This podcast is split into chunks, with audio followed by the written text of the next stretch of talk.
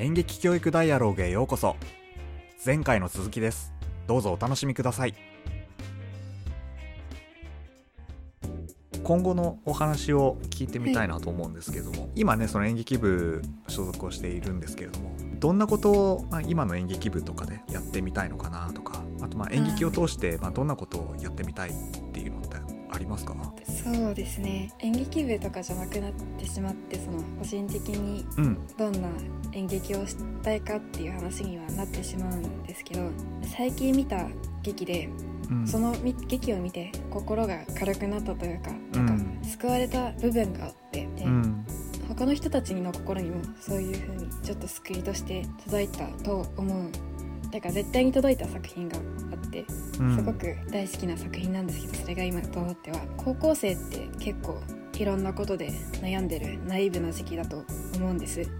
まあ、はい、特に部活とか SNS とかそういう具体的な場所はそれぞれだと思うんですけど人間関係とかそういうのが特にだと思うんですけど結構悩みがつきものの時期だと思ってて、うん。うん、相談したとしても綺麗な答えが見つからなかったりだとかっていう、うん、結構苦しんでいる時期だと苦しんでしまう時期だと思っていて。で、はい、演劇って表現をしていくか物語を作って伝える伝えていくにあたってただこういうお話ですって伝えるだけじゃなくてその誰かの心に届く作品というかそのその子が悩んでる問題の解決の糸口になる作品だったりとかが結構あってそういう風ななんかただこういう物語ですって終わるのじゃなくて、うん、誰かを助けてあげられるっていうとその、うん、ちょっと大きくなりすぎかもしれないんですけどでもそういうところにつながる作品を作って届けていけたらなっていう思いがあります、うん、素晴らしい難しい。素晴らしい。自分もそういう感覚で表現をやっているところがあって人が何かその表現だったりその作品を見ることによってなんか生活の支えになったりだとかまあ、ちょっとこう背中を押してくれるとかね、はい、だからその端的な言葉では言い表せないようなその人の中での心の動きを、まあ、大きく動かしてくれたり、はい、ふわっと軽くさせてくれたりするようなね、はい、なんかそういうのってやっぱり演劇の魅力ですよね。そうなんですよ。だからそれが作りたいとかそういうものを自分自身も感じながら表現したいっていうのってやっぱすごい自分も大事だなというふうに思ってるしそういうものがあるとといい演劇を作れるだろうしいい表現につながっていくんじゃないかなっていうふうに自分も信じてるんで、うん、いやなんか今のアイリスさんのお話聞いていやいい話だなって 思いましたね。はい、ありがとうございます。いや素晴らしいです本当に。えちなみにそういうふうな考え方になったのって、はい、何がきっかけだったんですかね？先輩からいろいろと教えを受けたとか何かあるんですか？県大会の時に生徒公表委員っていうのがあって、はい、うちの学校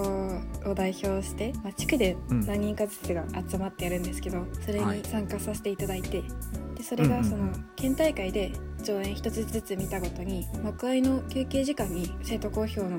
他の子たちと話し合ってなんかこれってどういうのを伝えたかったんだろうとか、そういう読み解いて議論していくっていうものなんですけどそれまでは言ってしまえばただ見てあそこがめっちゃ良かったとかそこで止まってたんですけど、うんうん、それをきっかけにそのただ良かっただけじゃなくてその、うん、作品の本質というかもっと深いところまで考えてりだとか、そういう機会があって、考えれば考えるほど悲しくなったりとかあそういう考えがあったんだとか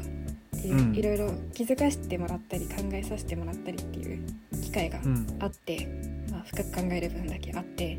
結構そういうところに上がってくる作品って、うん、社会問題に関わるものがあったりだとか、はい、そういうのがあってそういうのが多分始まりだと思うんですけどいろいろ考えていくうちに誰かのために届けたいっていうのは、まあ、大体そうだと思うんですけどそのただ届けるだけじゃなくて、うん、届けて何かをしてあげるとか影響をさらに与えるというか、うん、もっともっともっと深くなんか何か届けられるのができたらいいよなっていうのが多分その生徒公表をきっかけに少しずつ思ってきたんだと思います。うん、へえそれすごいいい回ですね。場というかね、はい、それはお客さんも聞けるものなんですか？その生徒公表っていうのは実際に私がやったやつは全然生徒も大人の方もフリーで聴けるっていう感じで、うん。うん、私たちのやつは付箋にこういうところが良かったみたいな単語を書いて貼って、深く語り合ったりとかっていうので、まあ、それもあの壁に貼って写真撮ってツイッターに上げたりとか実際にしてて。でその、他の県とかもっと大きな大会とかでもやり方は違うんですけど生徒公表っていうものが結構あって、うんうん、言ってしまえば一部の人にしか知られてなかったりも残念ながらしてしまったりもするんですけど、うんうんうん、それを知ってる人はもっと広めるべきだっていう感じの派がいて、まあ、うん、その方とその生徒公表をきっかけにあのいろんな高校演劇の感激に行っていらっしゃる方ともつながって作品って見るべきだよね話し合うべきだよねとか、うんうんうん、まあ、そこでのつながりも どんどん増えていってます。ああなるほどね、はい、いやめちゃめちゃいいなそれ。すごいなんかあのこの演劇教育ダイアログの何、て言うのかな。なんかテーマにもなんかつながるようなところかなっていうふうに思いましたね。まさにそういう、まあ、演劇をやるにしても見る側にしても、はい、まあ、それを通して、まあ、自分自身がどういうふうなことを考えて、まあ、どういうふうなことを、まあ、課題解決していきたいのか自分が伝えたいのかどういうことを伝わったのかみたいなことを、まあ、いろんな人たちと対話をして考え深めていく、はいまあ、それが結果的にその他者理解にもなったり、まあ、それが結果的に自己理解も深まっていくみたいなねところっていうのはすごいなんかいい場だなってあの思いながら話聞いてました。本当にいい経験ができたと思ってます。うんありがとうございます。じゃあちょっとなんか最後大きめの質問 あのはい、ちょっと投げかけちゃいたいんですけど、はい、まあ、まさにその演劇教育ダイアログの本当にまあテーマにも当たるんですけど、まあ、演劇やってきて、まあ、シンプルに良かったなって思うこととか、はい、まあ、普段のそのアイリスさんの生活の中で演劇やってきたからこれ役に立ってるなみたいなことっていうのってありますか？演劇をしてるとその自己表現が必要になってくるじゃないですか、はい、っていうのもありますしその、うん、作品を作っていくにあたって脚本演出とか音響照明とかいろんなセクション同士でコミュニケーション取ったりとかいろいろ必要になってくると思ってて。それで自己表現っていう面も関わりがあってなのかちょっと自信ないんですけどそれでいろんな人と話すようになって積極的に Twitter を使って他校の人と絡んでみたりとか、うん、県外の人と絡んでみたりとか今まさにこうやってお話ししてる通り全然年上の方とか、本当にいろんな人と絡むようになっていろいろ刺激を受けたりとか情報を得られたりとかできてますし、コミュニケーションを取ることってこれからの社会でも求められることだと思いますし、まあ、その分いろんな人と話すだけでこれからの大きくなって例えばお仕事でいろんな人と話すとかになっても結構役立つスキルだなと思ってるのでうん、でそういう意味でつながったので、うん、やってよかったなというか、結構役に立ってるんじゃないかなって思ってます。いやそうですよね本当ね。自分もその演劇教育ダイアログをやって、まあ、いろんな人たちのその演劇体験を通した価値みたいなことをねい。ろんな言葉に触れて考えさせられるんですけど、まあ、やっぱり演劇を通して人間関係を作っていく練習をしているような感じがあって、はい、だから演劇やってなかったらこんな見ず知らずのね世代も離れた人に、はい、Twitter の DM を送って今日収録大丈夫ですか？とかって。多分やらないと思うんですよね。そうですね。ね、はい、そう。まあ、きっかけも当然ないだろうし、はい、そういうことも思いつかないと思うんですけどでもやっぱそれは演劇をね、まあ、やっていたからいるから、まあ、そういう必要性に駆られて、まあ、いろんな世代の人たちの考えや価値観に触れたいなっていうふうに思うようになったし、はい、なんか本当あのアイリスさんが言っているコミュニケーション力をこう作っていくとかね、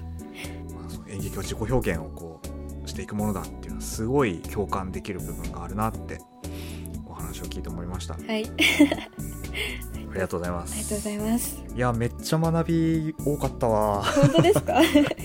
楽しかったです。ありがとうございます。ありがとうございます。はい。そう、なんか告知ありますか？ちょっと配信はだいぶ先になってしまうので、はい、あの、キンキンのお知らせになっちゃうと、ちょっとずれてしまうんですけどその自己紹介の時にも言った舞台技術者のコミュニティがありまして、そちらの方で運営として携わらせていただいてるんですけど、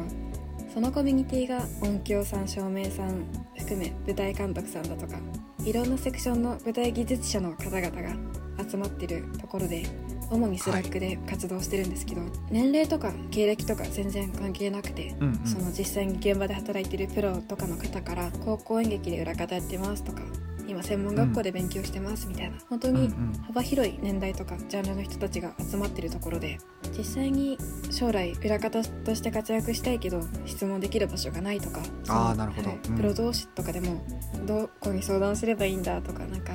こういう感じだよなみたいなその情報交換だとかっていうのでも結構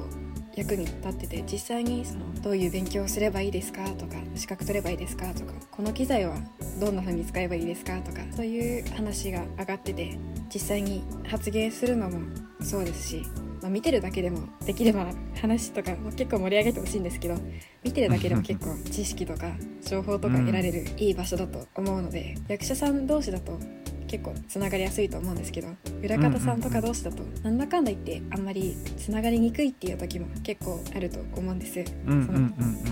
人口的な比率とか的にも、うんうん、そういう風に集まっててコミュニケーション取りやすい場があるので、うん、ぜひそういう方々にはお気軽に入ってもらえたらなっていう感じです。ありがとうございます。ありがとうございます。舞台技術コミュニティ、ね、そうですね。はい、えー、番組のあの概要欄にあのツイッターアカウントをちょっとリンクで入れときますのでもしご興味のある方はねぜひアクセスしてみてください。お待ちしてます。どうやらあのこのコミュニティの中でアイリスさんはコミュニティマネージャー的な役割をしているというふうにましたけど。運営の中でもうその分かれていてその中の企画班にいていろんな意見を集めてなんかまとめてたりとか質問箱を設置して、うん、プロの方に聞いてみようみたいなつなげるのだとか実際にもうちょっとした情報公開されるんですけど実際に、あの企画を本当にイベントみたいな感じのものを練ってるので本当に有益なものがたくさん得られると思います、素晴らしい。ぜひよろしくお願いしますお願いします。舞台技術コミュニティですね。はい、はい、ありがとうございました、まあ、引き続きあのアイリスさんの活動もねなんかこれから演技もそして音響も上手くなってなんか高校生活がより充実になることをお祈りしてます。ありがとうございます。はい。またちょいちょいお話ししましょう。なんかね、そうですね。はい。私もすごくそういうなんか高校生がどういう風な感じで演劇に関わっているのかっていうのはすごく興味があったし、まあ、なかなか業界の話まで広げちゃうとちょっと大変かなと思うんですけれどもその大会の話とかもね大会でこの先の地区大会から県大会に行けたんだとかねなんかそういうふうな結果報告的なところも はい、はい、お話聞けるといいかなっていうふうに思いましたのでまたお話しましょう。ありがとうございました。ありがとうございました。はい、えー、最後にリスナーさんに2つお願いとお知らせがあります。この番組を聞いていいねと思ってくださった方はぜひ SNS でシェアをお願いします。Twitter ではハッシュタグ演劇教育ダイアログと入れて感想も合わせて投稿していただけると大変嬉しいです。リスナーさんと一緒に演劇の価値を広めていくのがこの番組の目的でもありますのでぜひシェアをお願いします2つ目のお知らせは私たちの活動の賛同者や支援をしてくださる方を募集しています。私たちの活動に、えー、応援したいとかね、えー、興味を持ってくださった方はですね番組の概要欄に記載してあるメールアドレスやメンバーの Twitter アカウントにお気軽にご連絡ください。それでは最後まで聞いてくださってありがとうございました。また次回お会いしましょう。パーソナリティはマーサとアイリスで。お届けしました。ありがとうございました。ありがとうございました